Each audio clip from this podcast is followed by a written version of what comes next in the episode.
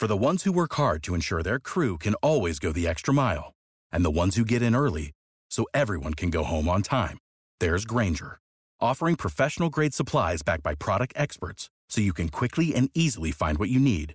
Plus, you can count on access to a committed team ready to go the extra mile for you. Call, clickgrainger.com, or just stop by. Grainger, for the ones who get it done.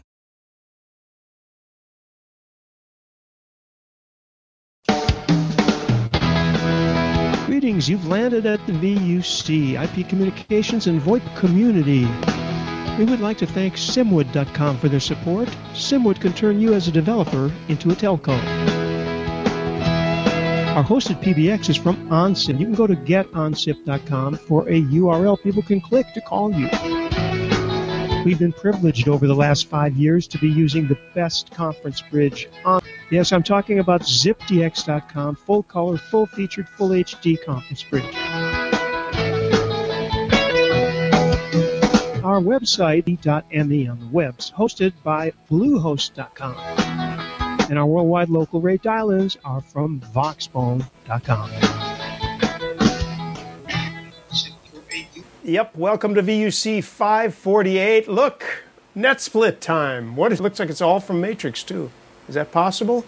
Anyway, uh, Michael is going to help me out by showing events calendar so we can uh, get through that. First off, actually not first off, right? ClueCon. Oh yes, it is. August, sorry, August 6th. Q Live announcer. Ladies and gentlemen, ClueCon will be happening in Chicago, August 3rd through 6th, 2015. And you most people go to both. I know who is going to either Astricon or ClueCon is actually going to both. So, good idea. I wish I could go. I'd, I'd love to go back to Chicago. Suspects will be there James and company. Uh, then we're going to move on to Astricon, which is, of course, something you won't want to miss. Closer to Europe, it's in the Universal Properties at uh, Orlando, October 13th to 15th the two beers have just I don't know what happened to them, but they're gone. Well, Fred's uh, going to Astricon. You see that? Who is? Fred. Fred is going to Astricon. No, I'm really sorry. I'm not. We're still going. Oh, there it is. Fred's going to Astricon. Where else can you do uh, oh. voice over IP and ride on the Hogwarts Express? Indeed. All right. Move over to. By the way, if you want to call us on those famous Voxbone numbers, James, you will check out the UK and see if it's okay. In the US, 646 475 98. And in the United Kingdom, look on your screen. Uh, that would be 0203 051 6955. Is it okay or not? No, I haven't got there yet. It's never been right. And, uh, of course, you can check vuc.me slash vox for uh, the numbers in something like 36 different cities that we're doing this in. So here I am in a second. There we go. And we've got Oh my. We have a terrific panel with us today, as always. And I figured what, what would be better than to get a bunch of Brits from the UK, and uh, I don't know, they're all, yeah, they're all there, they're all home, uh, to celebrate Independence Day while we're waiting. Ah, Jerry's with us, so that's good. We have one American located who is coming. This is the big news. And uh, I see Dan Jenkins on IRC. Hello, Dan. And uh, somebody I'm not getting on IRC. Anyway, Jerry, very long time no see. You got audio? We need to get a report from you doing. But while you're working that out, since uh, you're not ready to speak yet, of course, we got James and Andy.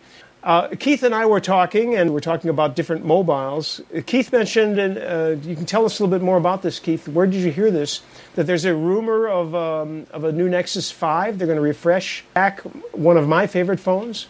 Yeah, um, obviously the uh, Nexus 5 was sort of discontinued or removed from the uh, Google Play Store and a number of right. other outlets ago, I think. And um, a lot of people kind of um, were sad about that, including myself. Yeah. Um, I've had Nexus 5 now for quite a while and been a very happy user of it. But there are rumours flying around on the grapevine that there is a plan for a refreshed model uh, to be launched probably on this year. Still rumours at the moment, um, but quite a lot of weight behind them um, and that the refreshed model would be perhaps Huawei um, hmm. rather than uh, LG, who who did the original. Right.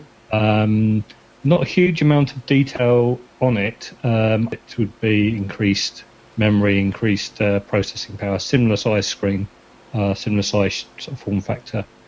Heard it, I've heard of various things about it in but obviously the, um, the kind of key thing that they would be pushing on it would be Android M because that's around about the time that Android Right. M are being launched. Anything about fingerprints? Obviously, the flavor of the week. So uh, Um, I've not heard anything about fingerprint scanner on that. I have heard there's a potential update to the six with the fingerprint scanner on be until next year.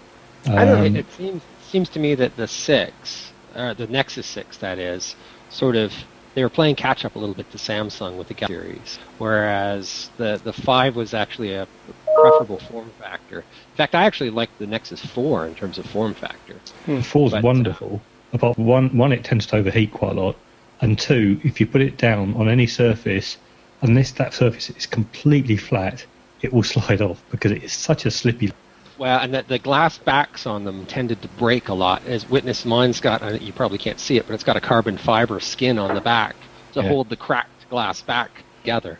But they are lovely. I mean, this is a Nexus 4. You can tell by the Yeah. sparkly back. Um, Yeah. They are lovely phones, but I say you put them down and they they slide.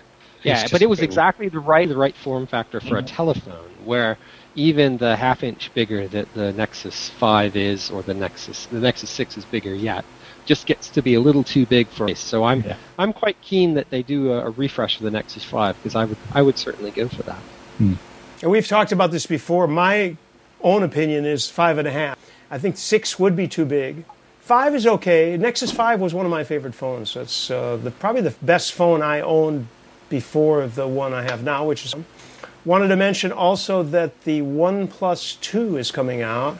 A lot of people are getting really irritated with the, the kind of buzz that they create. Chinese company, and uh, as uh, James would agree, because uh, you know people at Huawei, I think, and th- that whole con- that whole company culture culture is very very different from the West. It doesn't mean there's anything wrong with it, by the way. It's just that it's different and they don't get certain things. OnePlus has done a couple of whack. Am I crazy? Uh, This is my senior mind thinking they did something like almost a wet T-shirt contest. they did some whack women, and that created a big stir, and then they backed down on it. the Chinese companies always get themselves into deep water at Mobile World Congress by Yeah. having beautiful young ladies in models that they know very little about. I'm not opposed to that, though. But uh, at any rate, yeah, they do crazy things. So this this launch, I just want to mention that this the the OnePlus Two does have a fingerprint scanner. Is that the right?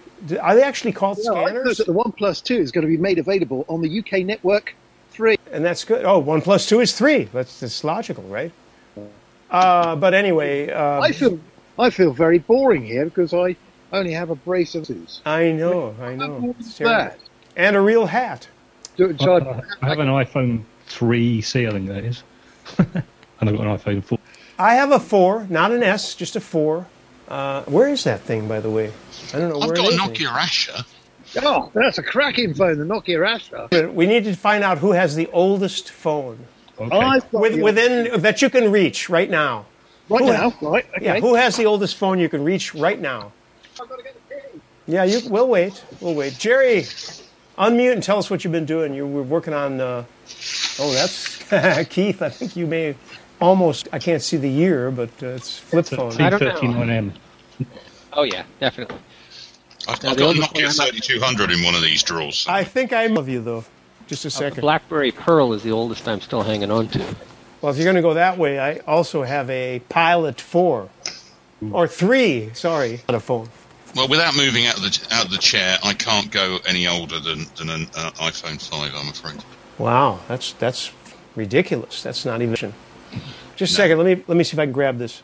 Actually, I saw uh, there was an article, an interesting article posted the other day. It was sort of the uh, how to put it. It was like the top five coolest phones that weren't smartphones, and uh, there were a few things listed there, or, or there, there were you know before as it were, and uh, it ended with the N97.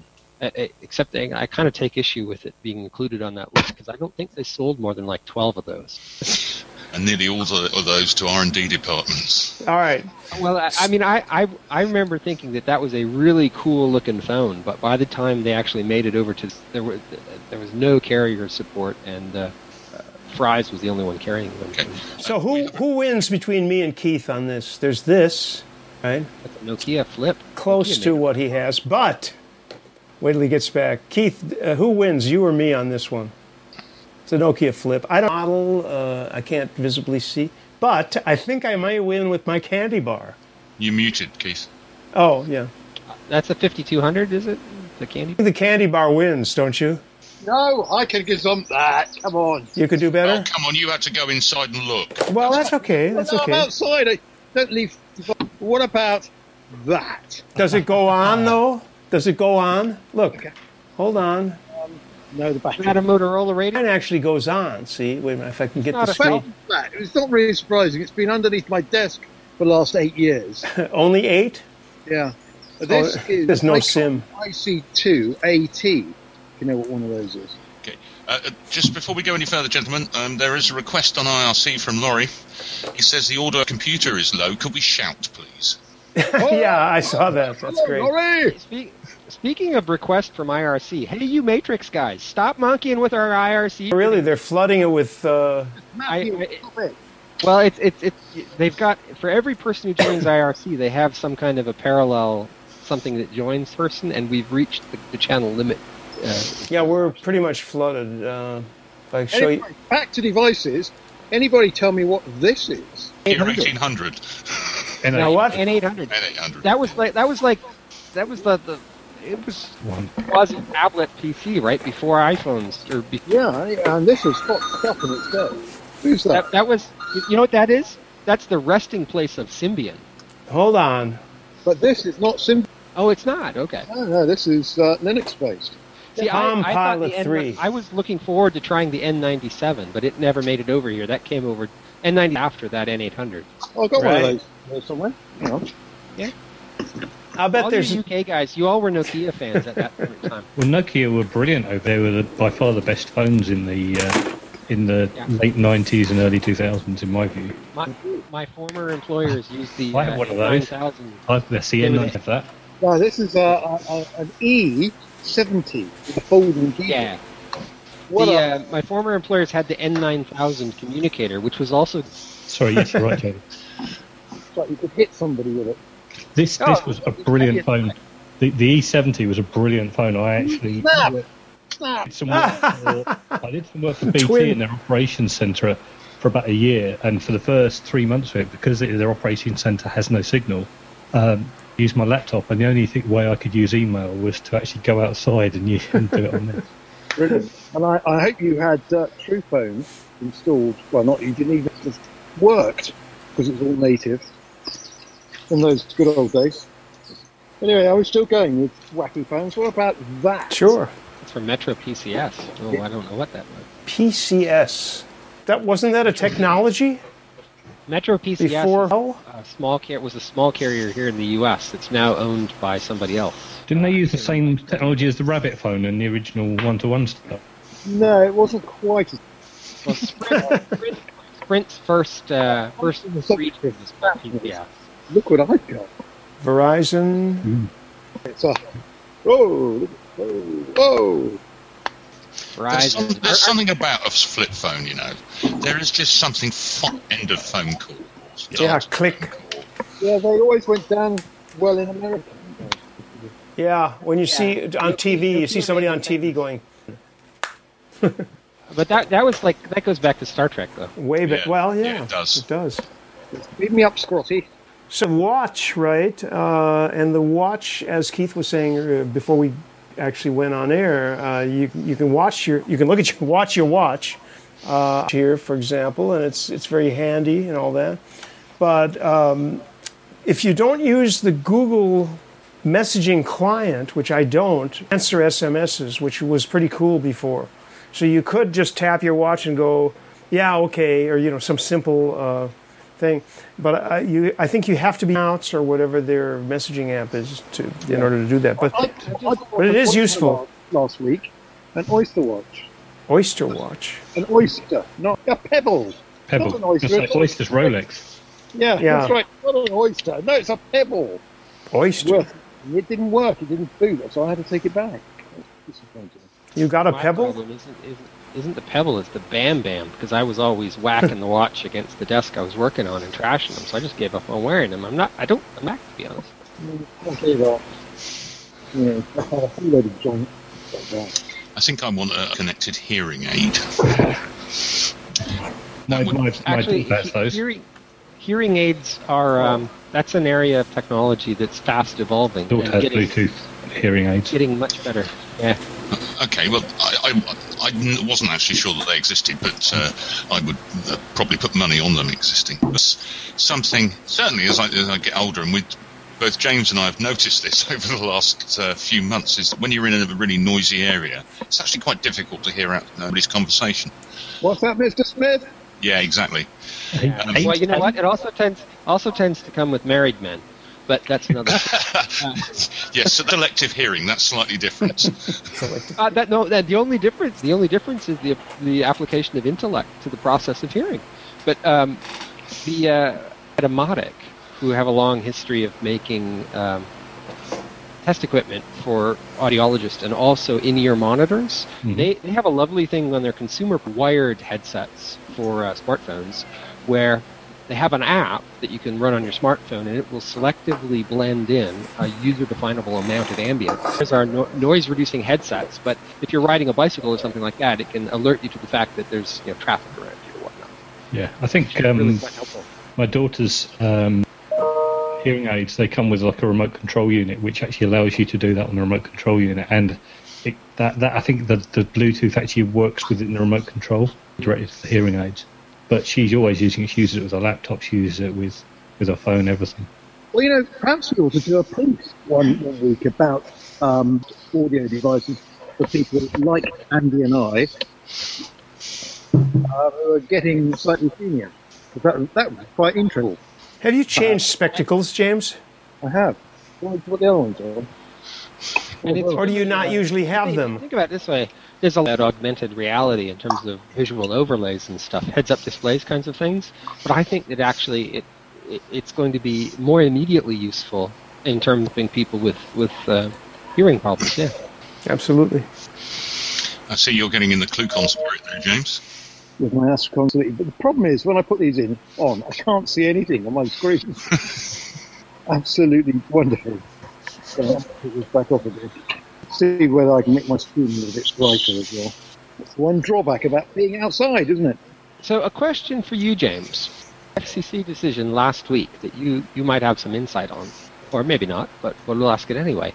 Um, so the FCC decided that smaller telephony providers need to have or should be able to have direct access to DIDs, which means that the, the big ILECs have to kind of make them a, um, within the U.S. How, how do you think that stands to impact uh, companies that were in the middle market there, uh, reselling DIDs to smaller providers and kind of Well, clearly it's bad news for them, but good news for everybody else.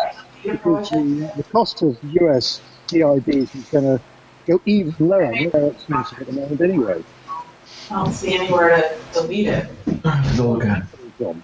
I was just sort of wondering for you know Didex and Voxbone and some folks who are kind of playing with that, that maybe uh, maybe it has potential to. I don't quite see it that way, you know. I mean, it, it depends how big you are. You're going to have to be quite large to to uh, to want to go through the pain of setting up on tracks and finding ways of doing this and creating tools to make it happen. Yeah, and these days, Well, I just having a DID is only one tiny part of the car PSTN service. So you probably want to buy other services along there, uh, alongside it as well, like um, the um, SMS capability, and the um, emergency calling, lawful interception, all those kind of bits and pieces. So just having a number on its own is of limited use, I would suggest. So so does the mandate? Does this maybe mean that then uh, the opportunity is for some of these people who are in that space already to maybe subcontract that effort on the part of big ILECs who maybe don't want to be bothered with that business but now have this regulatory compliance issue? Well, I don't really understand what it's all about because it never was difficult to get numbers anyway. I mean, you get numbers through multiple sources. So, and in in uh, a number of circumstances, they come totally free. So, you know, where's the big beef here? I mean, it's nothing really exciting, is it? Unless I've missed something. Well, I don't know. Somebody must have petitioned for it, so there has to be some motivation somewhere, and I'm know that is. It would be nice maybe to get um, get somebody who's a little more in touch with the issue to come talk to us about it. It's worth mentioning, Fred uh, just typed in on IRC, my big FCC mandate is the potential for the FCC to bring bigger taxes to the smaller guys instead of letting them pass it through to their carrier. And that's actually a good point. Mm. Just, you know, because folks like OnSip are getting DIDs kind of through third parties because that was how it was done traditionally. And now it seems to me it's got to be an annoyance for the Verizons and the AT&Ts of the world. Yeah. It's always been possible to get um, local ranges of numbers relatively easily. The trick is getting a complete set of US numbers because you have to uh, get, jump through hoops in order to get a complete set. And of course, most people want to, uh, numbers that are local to where they live, as opposed to just random numbers in Washington State or wherever. Hey, as we have uh, contingent with us, I'd like to read you something and get your opinions on it. Um, this is from the people at ind.ie, Indie Movement. And just a very quick read on a letter I got from them today. It says, Hello, everyone. There's no Friday roundup as Laura and I are packing. As you may have heard, we decided to leave the UK following the re election of the Tories and David Cameron's pledge to ask for back doors in messaging applications, scrap the Human Rights Act, and bring back the snoopers. Uh, then the rest is more personal. But interesting. Anybody have any comments on that? Is anybody following that? I think Keith, you might be. I don't know about James and Andy, but um, uh, is this serious? This Cameron thing about well, uh, we're going to make encryption illegal and all that. Where is this going? I think it's a, I think it's, silly for a number of reasons. First of all, you out the bottle, right? Um, for anybody who is you going to use it for illegal means, it's not going to stop them from continuing to use um, the strong encryption that's available and open source in a lot of cases, um, which um, you know you, you, can't mandate people, criminals, to use to use weakened technology. It's just not going to happen. So what's going to happen potentially is if this goes through, is that everybody will be using the weakened technology, and everyone who's actually the criminals is going to be using the stronger stuff. So it defeats the point. The other issue is using weakened technology. It is by definition weakened if if if the British government and GCHQ can read it, so can so potentially can the Russians and Chinese and everything. So what, the question then becomes: Should we be weakening the technology or putting back doors in um, to you know when when it potentially exposes us to all of the you know other people getting access to it, not just not just the uh, the British government and GCHQ. So a little bit the argument of the if outlaw if guns are outlawed, only outlaws will have guns. I'm not saying it's good or bad, just that it's kind of the same concept. It, it's similar. Um, I think there's a different difference with guns is that you've actually got a supply chain thing there. If I mean, without getting into gun law things which are very controversial, I think uh, America's different because there are so many guns there. But if you actually look at Australia when they outlawed guns, then basically the street price of, of, of weapons around about five thousand dollars a hand a, a, firearm to around about thirty or forty thousand dollars. So to actually get hold of a, an illegal firearm in America in now is actually really difficult to do. But because they're physical things and you have to trade them. But encryption isn't like that. Encryption technology is there. It's open source. Sure. Anybody up for free, and quite frankly, it's not going to be practical for the government to completely block access to it. That's true. The, the legislation that's being uh, suggested is actually less rigorous than the legislation that's been in place in France for the last, what, 25 years. Um, are you suffering, uh, Randy, in France? No, I thought that that got knocked out. Uh, uh what you're talking about may be related to when what? WinT first got networking or Windows. Uh, no, it, what, what was the Windows? What was the first Windows with networks already? I can't. I can't remember. Three Windows point, for work groups. Windows for work groups. Okay, when they exported, that was the export law from the United States that you could not export strong encryption to maybe to anywhere. I don't know. Then we didn't have encryption. Hey, I didn't know what encryption was, and neither did anybody else, basically. But you, But you didn't need it in those Problem- days. no, not The really. problem with in, the problem with back encryption is a, a backdoor in an encryption system is only useful if nobody knows that it's there. Right. Because if people if people know that it's there, then they're simply not going to use that, and so Exactly. mandating its use, you haven't accomplished anything because it won't it won't be used by anybody who you want to be using it, and the people who do. Uh, who do use it? People you're interested in anyway, in by passing that law. Exactly. I and, just and, and the principle of it, I think, is flawed because um, you know the Class A and the NSA gathering of data, and when they were actually queried about it, they turned around, oh yeah, we solved, we solved and helped solve, you know, loads of crimes and potential. When they were actually pushed on this, it turned out to be, you know, the number of the number of terrorist um, quote terrorist attempts foiled was about two or three or something like that. And, and even then, when you actually looked at them, they were they only loosely categorised them as terrorist attacks. So you look at the motivation because you know if you're spending this sort of thing could cost an awful lot of money to to implement. Um, it requires you know a a lot of the money that's invested like the NSA and G- GCHQ, and actually very little of it is actually that uh, more effective compared with the existing um, legal interceptor that, that we've largely got. It is, in fact, an industrial example of how um, of, of the electoral reality that you you can an argument by playing upon people's fears more so than by putting forth an intellectual argument and hoping that they understand. And and but that's you know the industrial reality that aspect of a military industrial complex just by saying not so much laying out the facts of this is what we've saved you from, but saying oh there are boogeymen out there, and you know.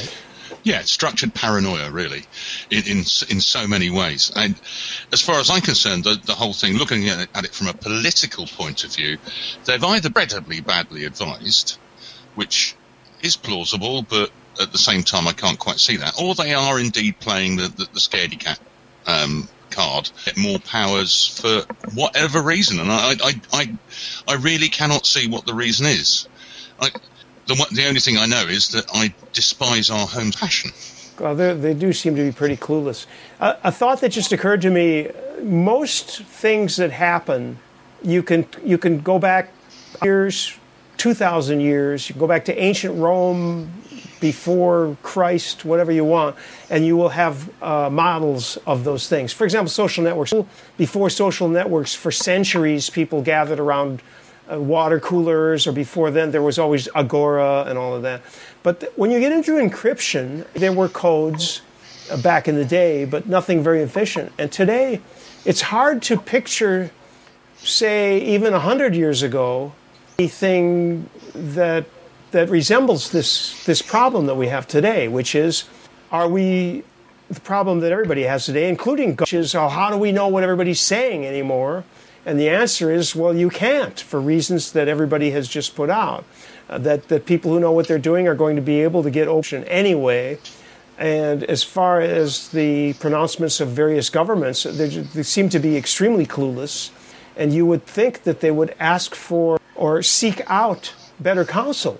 I don't understand why they're not.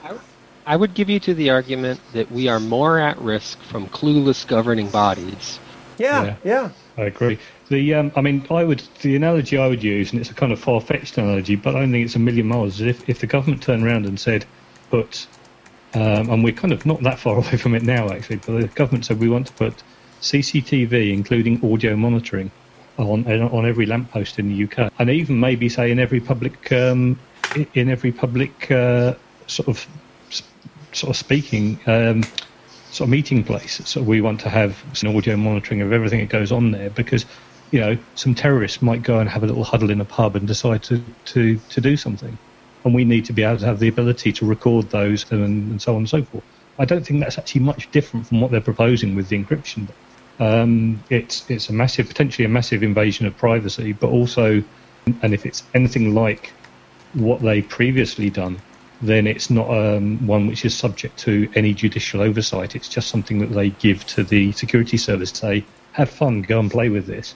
Um, and, and also, there's this massive potential for it to be a, abused either by people working within that industry because there's no oversight, by people hacking into that infrastructure and using it. Dan, Dan Jenkins made an excellent suggestion, which was to uh, ping OE. Uh, on, I know Ule is usually busy, but I did email him and I did uh, send him um an IM. So we'll see if we can get him in here because he's he, that's true that he would his input would be in. So anyway, what else can we talk about? How about uh, Google Fi? All right. What about Google Fi? How is that going to work in the UK? By the way, it needs two providers, right? And two carriers, right? Um, well, I think we know who one of them certainly is, Three. which is going to be three.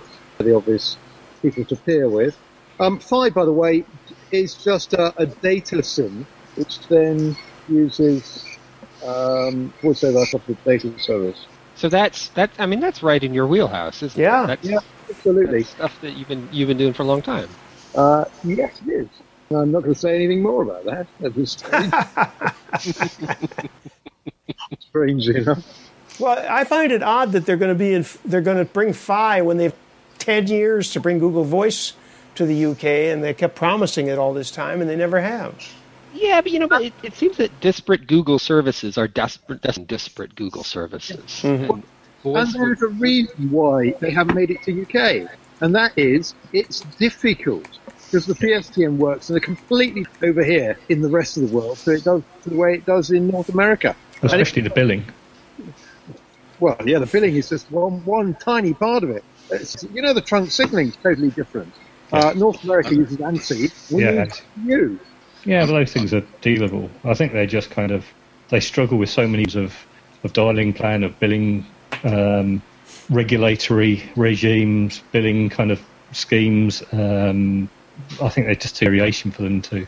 Yeah. And the funny thing is, if you talk to an American uh, about billing reasons, they will swear blind that called party pays by far the best way of doing it. Yeah. They've, they've, been, they've been programmed. Oh, yeah, because this is the way we do it.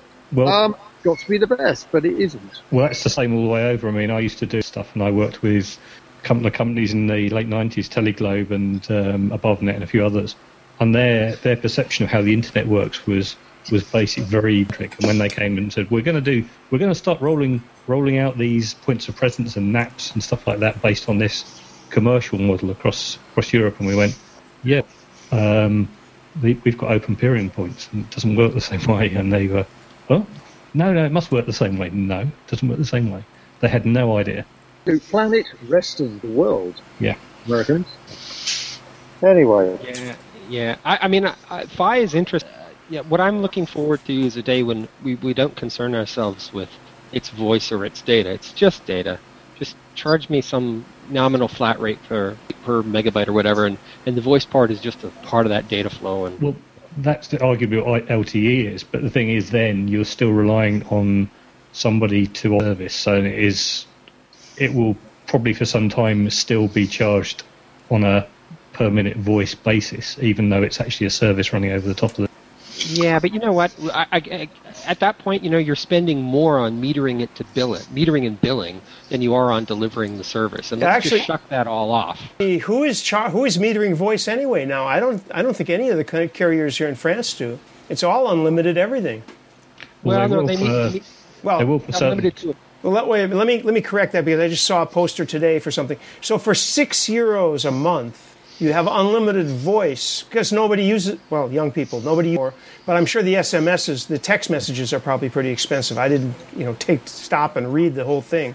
But on your basic plans that cost oh about equal to 25 pounds a month, uh, here uh, it's everything unlimited except data, and data might be between three and 20 gigs depending on your Yeah, plan. absolutely. I mean, the, the, the unlimited part is limited is limited in itself, restricted to certain types of call.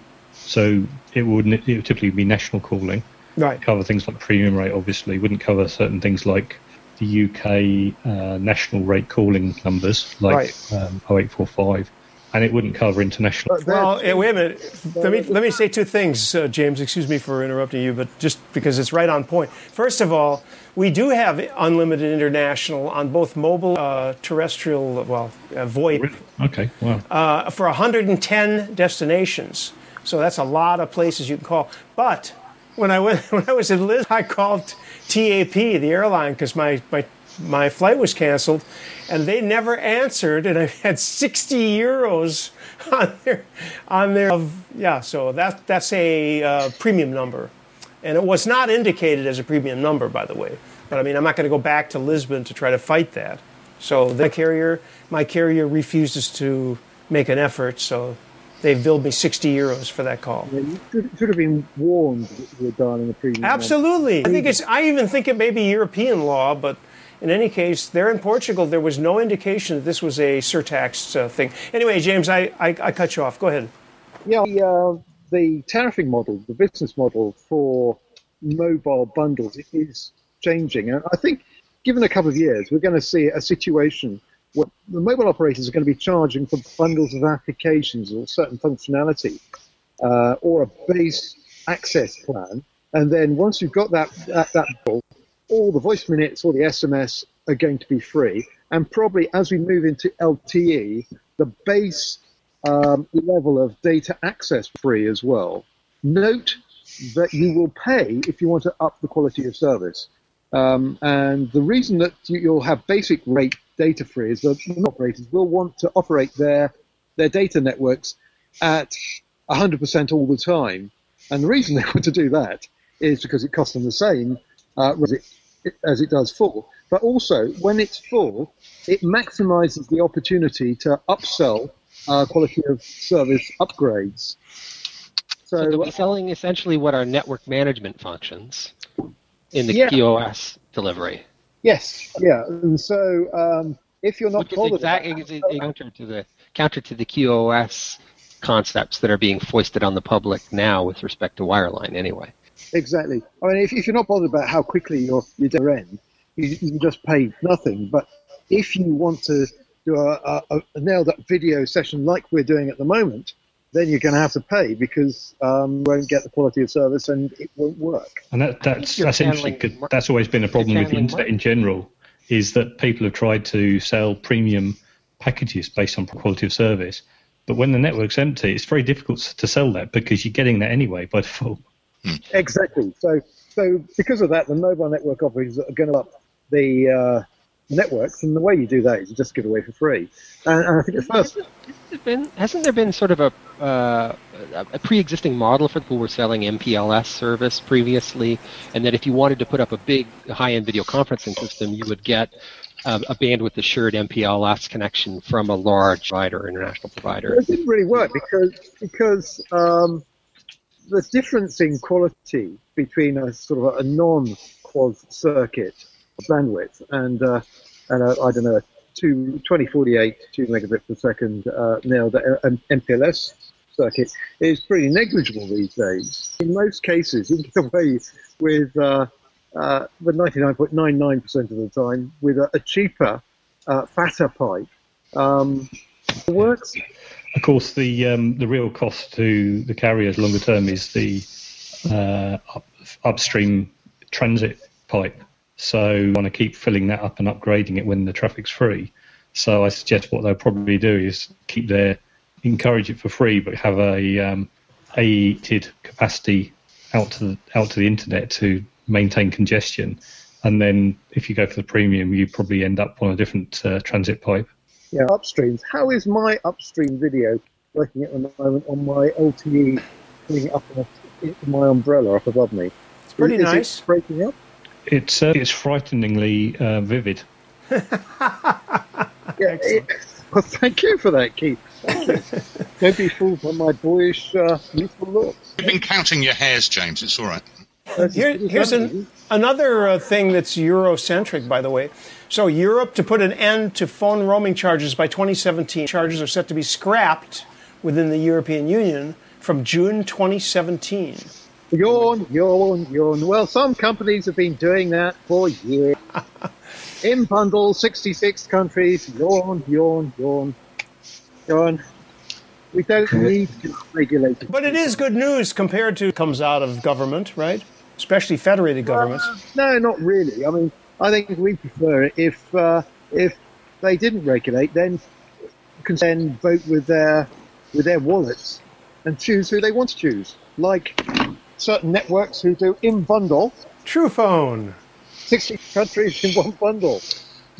It seems we're in uniform this afternoon, James. I see You very that. good. Well, Yes. Yeah, I, it's, it's our Truphone uh, here, isn't it? Not hot. Anyway, I can I just very quickly go back to fine. I just checked my status in the UK 5Q, and I have been told that I should expect an invite in about three weeks' time. Uh, and it says we're sending a small number of Project Fi invites uh, to UK users, but rest assured that you're on our list. So there we are. And I think I'm about number 7,000 on their list in the UK. So what's probably about 2,000 a week, something like that. Somewhere in Fi, we have to find a foe and a fum because we know there's a fee. So, um, when will that be rolled out to other folks? What is this? What's stopping them other than arbitrary limiting the rollout and maybe the N6? Well, listen to this. This is interesting. It says here that uh, you'll be able to get international data without roaming fees in over 80 countries. That I it like. Says, Please check our international rates for information on specific countries. If you travel to 120 plus countries, haha, who do wonder, data usage will cost the same, $10 per gigabyte, as in the US. That's not Note- bad. But, but note, data speeds are limited. To Yes. 128k. I've, 250, 256k. Uh, well, let's then- face let, let, no, it really is it reasonable to want to watch video, I mean extended video on your mobile phone in another country? Reading yes, I think it is ultimately. Um, I think, yes. I well, I mean think- free though? Is it reasonable to do video broadcasts from the beach in Italy whilst on holiday? Of course it is. The Of course. VUC, Randy. Well, it, it is in that exceptional case, yeah. Yeah, we've got to get our priorities right, haven't we? yeah. No, but I mean this You know, why, why is it any less reasonable to do that when you're on a train in sort of going, you know, or, or sitting on a station at Waterloo? Exactly. Well, in this country, if you're on a train, you're not going to get any kind of speed. I mean, you, you get H plus or H, but it lasts, you know, for a few minutes, and then you're on a tower, and it's not Can happening. just pause for a second and just consider how amazing it is that I'm sitting here on my patio in the middle of the local treeside in an area of outstanding natural beauty where for the last 20 years there's been no mobile phone coverage and I'm talking to you with video TE. How amazing is that? What's even more amazing is you don't even know where the mast is. It's that far Well, away. well I, I know, I think I do, uh, but because nobody else knows about it yet. Um, Yeah, that's the other thing. As soon as everybody's on LTE in your neighborhood, you'll see that quality that the speeds will go way down. got a tiny, tiny signal strength, but because nobody else knows about it or is on it, um, it's working. And as soon as everybody else Yeah, switches on to the fact it's here, and I'm just sort of absolutely. going, uh, Jason Chicken, who's picking up my wife's flowers. That's what is that what Taste of chicken. MPL, that's what MPLS means in Can't- James' case. Is my my private LTEs? Chasing a chicken, is that euphemism? I don't understand why James can't put Wi-Fi access repeaters in all those chickens. Chicken. Uh, I think the, the cable might, I might have difficulty interfacing the cable with the chicken. Well, that would be microwave. You can you can barbecue them at the same time. Uh, just it's a wireless mesh. Mesh. What- What's this, Randy? Answer: It's a microwave. Ah, okay. Ah. just, do it as, just do it as a wireless mesh. You just need to find a way of uh, harnessing Okay. the energy of the chicken running around to power a little Raspberry Pi or something. Yeah, there you go. It's a microwave. I've, ju- I've, ju- I've just checked where your 4G mast. So uh, You know where it is? yes, Burnditch, I think, is it? Uh, it, it's close to a village that I go through if I take the bottom road. Aren't there? Uh, show you where the towers are. Yeah, but they're not up to date. And according to the um, They're not up to date. Is that what you said? yeah, the EE coverage map says that I uh, there's no coverage. Well, you were until two days ago. What does OpenSignal say? Um, well, bearing in mind I'm the only person who ever contributes to OpenSignal, it'll say what I say it says. And you're not going to tell them. You're not going to tell him. Yeah, he doesn't want to say anything. It's our secret. Don't tell. It is my own private LTE cell. Don't tell them. Like, See if we get Dave Michael before we go. is Dave Michels on? Well, I see his. Uh, Come in, Boulder, Colorado. yeah, really. How's the snow in. Colorado? Not here, man. You call home later. Oh, he's on. yeah. I'll just send him the link. DM. Otherwise, left, we could just open it to the world, right? From the community, anyway. So did did you get did the Matrix guys actually uh, withdraw their uh, on our IRC channel, or how did that play? I out? don't know what happened there. 'Cause It, it stopped. Really? Um, Oh, okay. Uh, yeah. So I'll get will on the Matrix and, and ask Matthew. Why, yeah, I sent him an invite, but uh, the invites are still work not working very well, and people don't look or care anyway, so that, that makes sense. Yeah, uh, is he on? Let's see. I don't see any M. He would be. Anybody from the FreeSWITCH team on? I got uh, S- uh, Ken, but uh, I, I wrote to him. But you know, FreeSWITCH has gotten so much in the last few days that I figured we would need to give him a rest. Well, I got a, I got a rather puzzling um, You know, I invited Luca, but he couldn't make it. Luca. Luca, unpronounceable last name. Works for one on one in Ger- in Germany. Luca Filahedu from uh, One to from one. um, He's Black- got one more. One to one. No. He works on one on one. No, no. I thought he worked for I thought he worked for BlackBerry still. No. Um, well, strangely enough, I talked Shouldn't be saying all this actually, since we're I public. talked to Luca this morning, and it's a case of watch this space. Well, he's on Wire, so obviously we spoke to him. He's Yeah, in- actually, um, he uh, remarked on Wire that uh, he made his first. Uh, or he was using the Wire Android app on his passport. Uh, fine, and then uh, Jim Courtney called me last evening, also from Wire, the Wire Android app on the passport. I thought it you guys had already had a call, Michael. We did, but but he was using something else. I think Ah, he was using. okay. I, I'm not sure exactly what he was using. Well, any particular chance to mention the passport, right? Leave it to certain Canadians to Yeah, uh, you know, you. to to go forward with the Black, BlackBerry story. All right, so We love you, And not Cass, not Luca. Lucas. Lucas. Lucas. Who's Lucas? But Lucas. From uh, we we met him at Kamailio World. Well, that's yeah, okay. Oh, Not do you want to super. hear where we were um, the day before yesterday? No, yesterday. Sophia. We were in Sofia. Your favourite person, Randy. The lovely, the beautiful, the intelligent, the empathic, My favorite person at Zoa. Zop- Yeah. Zoiper. and the almost as empathic and lovely person who goes with him, Mira.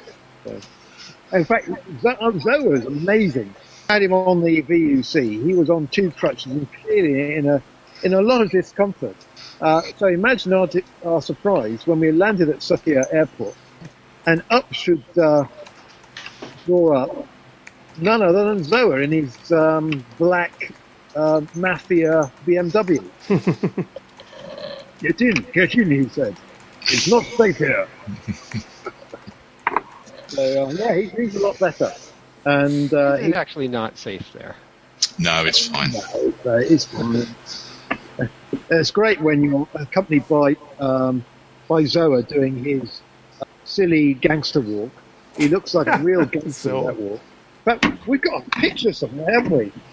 We've got a Zoa picture. Um, I've got I'd rather of Mira. Have you got any of those? Oh, we've got pictures of Zoa and Nira, if, if you're lucky. Yeah. Why don't you share that? Yeah. Can you get to it before I can, Andy? Probably not. I've only got two actually. I have I have one I have this one. I'm going to have to show you from the phone though. Um, I have that one, which actually I've just zoomed in on, so that's more mirror, but that's the actual photo. You see that or not? I don't know if you can. Yeah, not that's not well enough. I can only see the two guys. Could you, Well, mi- could you close in a little on? down. It. Doing on- There you go, especially for you, Randy. There we go. Thank you. Yeah, hold it still. Hold it still. Let me, let me- focus, that's it. Oh, isn't Focus. she lovely? She is absolutely the one of the most charming people I have met, and I've met a lot of charming people in my life. And and the She's other one I have i- is is a, is, is an odd one. This this is, is James Troll. I. That's a typical James. Let me yes. typical James. There it is. Yeah, it's one of those should have gone to Spectrum, isn't it? You know that we're at the magical uh, number. We're at the magical time of 1855. 1855 is when all of wines from uh, Bordeaux were classified. Just in case anybody wants You know, a they, trivia. They, You they never did. In, they never did intend that to last as no, that and was done for the World's Fair. and it's a very stupid classification because it's based on the selling price of each wine. So the Yeah. highest And- selling and- prices of the wines were given the first growth. Good there was idea for a one topic from Yeah, the There was IRC. one, one crazy instant of a second growth that talked its way into becoming a first growth. There is, yeah. Not Speaking of which, December 12th, there is a TADHack in December where you would be able to hear my group play if you come over. In Paris. Yes, in Paris. Well, we're going to have to come over. We'll always have Paris, James. At least you will if you come over. Ah, there we Look at go. that What one. I, what I- I'm trying to get Tim Panton's daughter, and she can sing with us too, because she's a terrific singer. I don't know if you guys knew that. And Andy could sing with us. We'll figure something out. This is somebody who said, I'm giving up smoking. Oh, yeah, I know about that. so my fine. reference to 1855 was that uh, we're coming up to the one hour mark, and we either need to find a topic. We have one suggested by Magic, and it's a good one too. Well, yeah, that's and that's Yeah, key. the last seconds are ticking off the US IPv4 network clock. We're going to about to run out completely of addresses. What's it going to make us do? That's true that we've we've talked about that with Dan York a couple of times, but that's right. That my suspicion is that there are plenty of a bunch of these, and um, also places like I don't know. Uh, I don't know. UK About, Ministry Defence is a good one. Got a whole class A. I don't know about Bluehost, but in my experience with Rackspace, uh, they must have a crap load, a truckload of IP uh, IPv4 addresses. Mi- Mi- Microsoft bought a bunch from Yeah. somebody, and and uh, there's the there's a rumor afoot the last couple of days that the UK's uh, government is selling a bunch to concerns in the US and raising um, hundreds of millions, well, a couple hundred million this way. It's kind of like domain squatting. Really? Uh, What I what I'm what I'm curious about The, the UK MOT ones, because I can't think of any other IP addressing spaces, big ones that the um, that UK government have. Well, I the I can't remember. I saw the story. It might have been on Light Reading or or, or uh, one of those. But uh, the UK was actually they they had a, a significant swath. They're going to raise some a, a fair chunk of coin, which was going to help your newly elected government. I think. Um, one of the things I'm curious about is problem. there's- it's, it's come to light um, this idea that uh, IPv6 is actually presenting a problem with respect to the VPN that people have been using to shield themselves from uh, various evildoers. And that there's a sort of a, in a lot of these, a lot of these sort of commercial VPN services, the use IPv6 leaks. I- I've got it now. I've got the story. Uh, th- These IP addresses actually belong to the work and pensions. they, they managed to get a block of 16 million addresses back in 1993, and they managed to sell the first 100 addresses to a Norwegian firm for about 600,000 pounds. Talk about the Not money. Right. But the thing- Nicely thing done. that I mean, strikes yeah. me is that if if we're getting to the stage now where where people are actually prepared to pay or having to pay to bu- to get IPv4 address space, got to surely accelerate the penetration of IPv6 because it's the cheap option, it's the free option. Absolutely. That's the idea. Well, yeah, except that you know one has knowledge overhead where the other has eco overhead, right? And and so some people will be willing to pay because they can't take on board the skills fast enough for the scope of what they're hoping. But there's Well, a really good business case to actually bring somebody in and say, okay, let's let's look at an enterprise network. 'Cause a lot of enterprise networks have, from you know the late '90s, who were early adopters of the, have, have got a significant amount of uh, private uh, public address space. Uh, and there's got to be a business case for some of those guys to say, well, bring somebody in to actually look at the whole network across to IPv6, or at least private addressing, so that we can actually sell that stuff on. This is a this is actually a huge problem, Keith. Uh, I uh, was working, which goes back a couple of years. Uh, I was very friendly with one of the IT, the main guy who ran the IT service for our client. Very important. It wasn't like a corporation; it's a small company, but they had their service. And I said, "Well, what are you guys doing about IPv6?" He says, "Oh God, it's such a nightmare." And this is a problem specifically with I don't know, they've got maybe, let's say, 60 employees, but they have a lot of IT. And uh, it's one motors. Yeah, okay, you just pay the millions and you get somebody in there and they do it. And there's a time, there's a there's a roadmap and a time schedule. But when you have a more moderate company, moderate size company, it's really hard. And uh, it would be a huge headache, like to take things offline. They've got real time stuff. They're monitoring VATs. This was in the one way. So they've got real time stuff. They've got all their But these days, most of it is admin, enabled. I mean, but- the, the problem is the problem is if you've got any old stuff which is older than say eight. yeah. But um, you know, anything which is in the last ten years, I'd say, is IPv6 enabled, and probably actually it's already. I wouldn't say you, unless you've actually enabled it in, in in your kind of gateway routers. It's not going to route it anywhere, but it's certainly pretty much any any PC, Windows, Linux, whatever, in the last ten years, including XP, has IPv6 enabled in it. That's right. And- and- Well, I, but I think uh, Keith, I think Ace, I think what they did is they had a huge block, huge for their size of company, of um, of of routable IPv4 addresses that they. I don't know how. You know, the network was obviously over ten years old. As far as the equipment, yeah, the PCs are newer and they can do IPv6. Not necessarily the phones, by the way, but that's another. You don't even need to use it within the network. You can carry Right. on using IPv4 private and just do a translation at the external. Yeah, I, well, I think that I don't know where they are now. Maybe talk to him. He's a musician it's, too. It's really interesting just to go down the list of assigned slash eight blocks, just to see who's got them.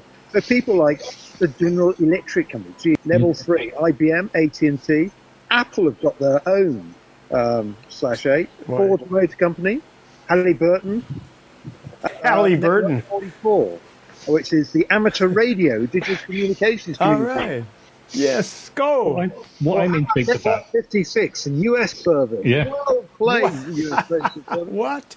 what I'm intrigued about is the um, the, the commercial and legal implications of selling these IP addresses. In theory, they don't belong to you. In theory, RIPE or ARIN or whoever can actually turn around and say, unless you're pr- you can prove that you're still using that block and that you've got good reason to use it, we will give you. That's very true. Uh, uh, and another Good point too, because because I'm sure there are huge blocks of stuff that were brought as, hey, we better get this now and being used. And if you're turning around and saying, well, we don't need this anymore, who wants to buy it? Then that's surely a, a case of saying, well, you obviously don't need it anymore. Should be illegal, yeah. And here's another interesting fact: there are slash eight networks, thirteen owned by the U.S. Department of Defense. And bearing in mind that they really don't want to be playing on the public internet, uh, that's rather a lot of addresses, isn't it? Really? Yeah. But Well, know, I have a sol- I have a solution to that. They should all get on Kim Dotcom's new mega internet and uh, on the public internet, and that might solve the problem that they have with the hundred thousand XP workstations still in operation that they just paid sixty million to Microsoft. Not only that, they, they, they actually put him inside. They can sequestrate the whole network, and then they've got it. I, I just think it's funny that they they paid sixty million to get XP support through the end of the year uh, for these hundred thousand workstations. That well, that and that's not the DoD. That's just the Navy. Didn't uh, news was that Windows 8 or 8.1 or something has surpassed XP in penetration, right? Well. So XP is no longer the number one that it was for a long time. Here's another interesting little factet, factoid. Factoid. Uh, not surprisingly, the US are the biggest user of, as, a com- as a country of IP addresses. But guess where number two is? Country. Us. No, it isn't. China. Germany? UK is Korea. Number five. Korea is number six. Ah, I thought I was Japan? I had it. India. Japan is number three. Oh, Canada, then. Canada is number eight. Ooh. so on, who's number two? Australia. Number 11.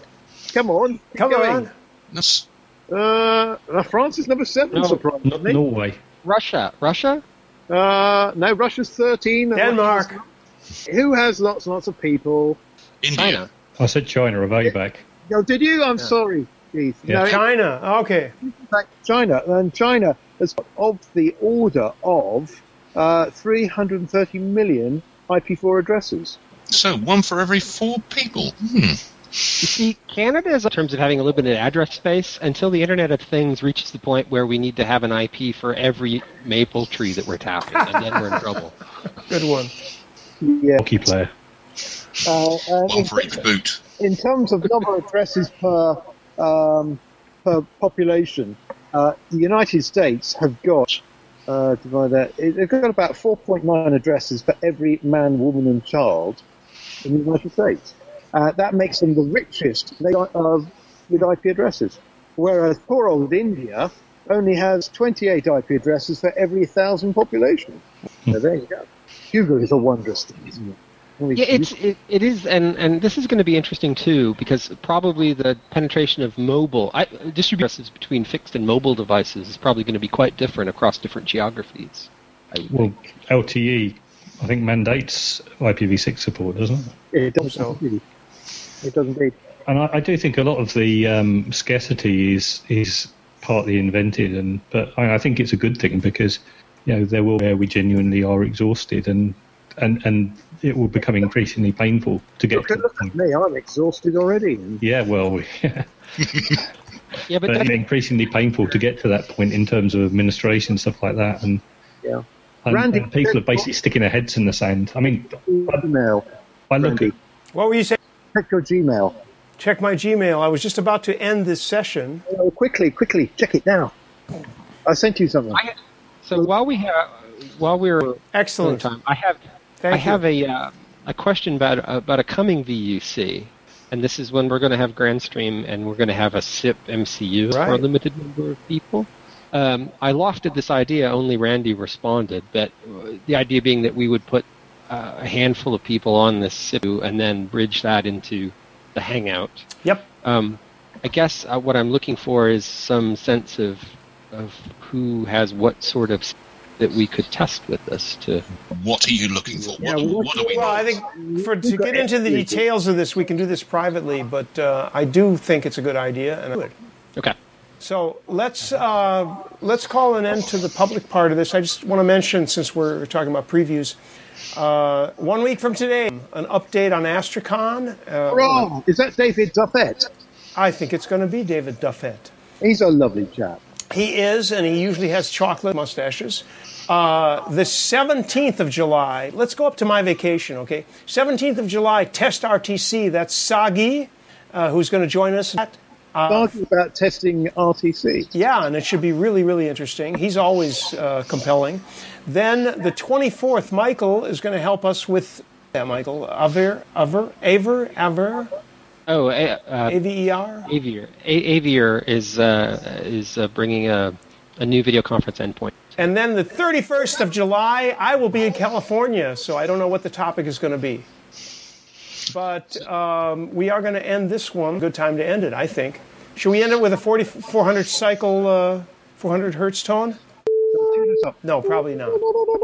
Probably not. We're going to end it with this. So Give us a en- chord.